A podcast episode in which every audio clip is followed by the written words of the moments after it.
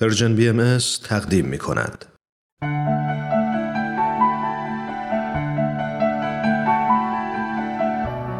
آیه های ملکوت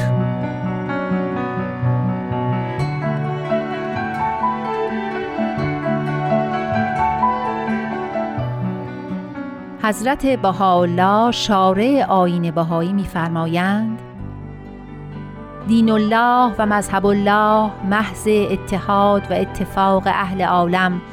از سماع مشیت مالک قدم نازل گشته و ظاهر شده. آن را علت اختلاف و نفاق مکنید.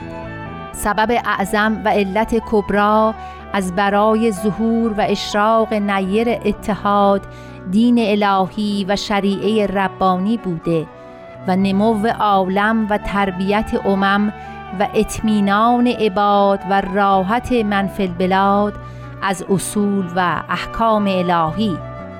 اوست سبب اعظم از برای این عطیه کبرا کأس زندگانی بخشد و حیات باقیه عطا فرماید و نعمت سرمدیه مبذول دارد.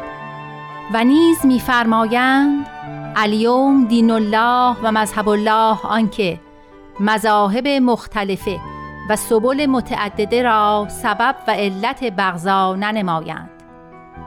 این اصول و قوانین و راه های محکم متین از مطلع واحد ظاهر و از مشرق واحد مشرق و این اختلافات نظر به مصالح وقت و زمان و قرون و اعثار بوده. ای اهل بها کمر همت را محکم نمایید که شاید جدال و نزاع مذهبی از بین اهل عالم مرتفع شود و محو گردد. حبا لله و عباده. بر این امر عظیم خطیر قیام نمایید.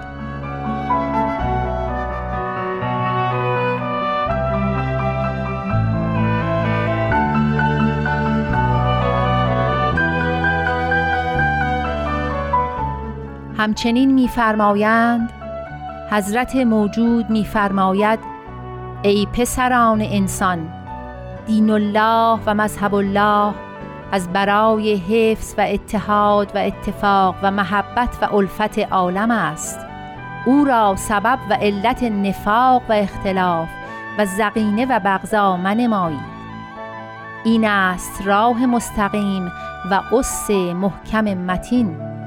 آنچه بر این اساس گذاشته شود حوادث دنیا او را حرکت ندهد و طول زمان او را از هم نریزاند.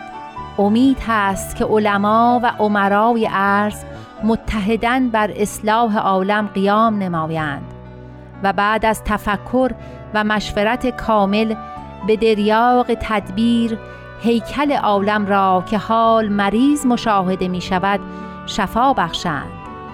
و به تراز صحت مزین دارند.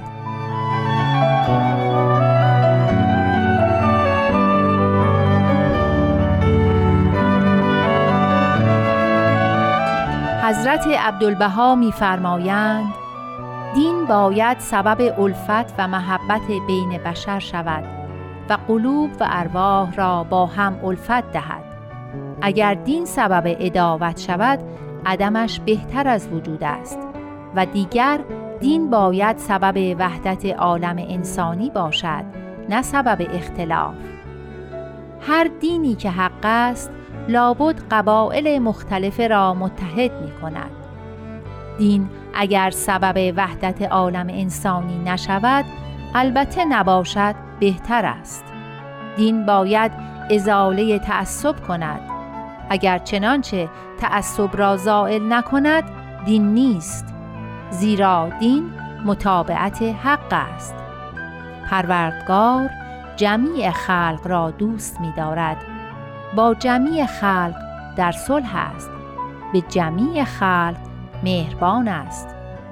ما باید متابعت خدا بکنیم. جمیع خلق را دوست داشته باشیم. به کل مهربان باشیم.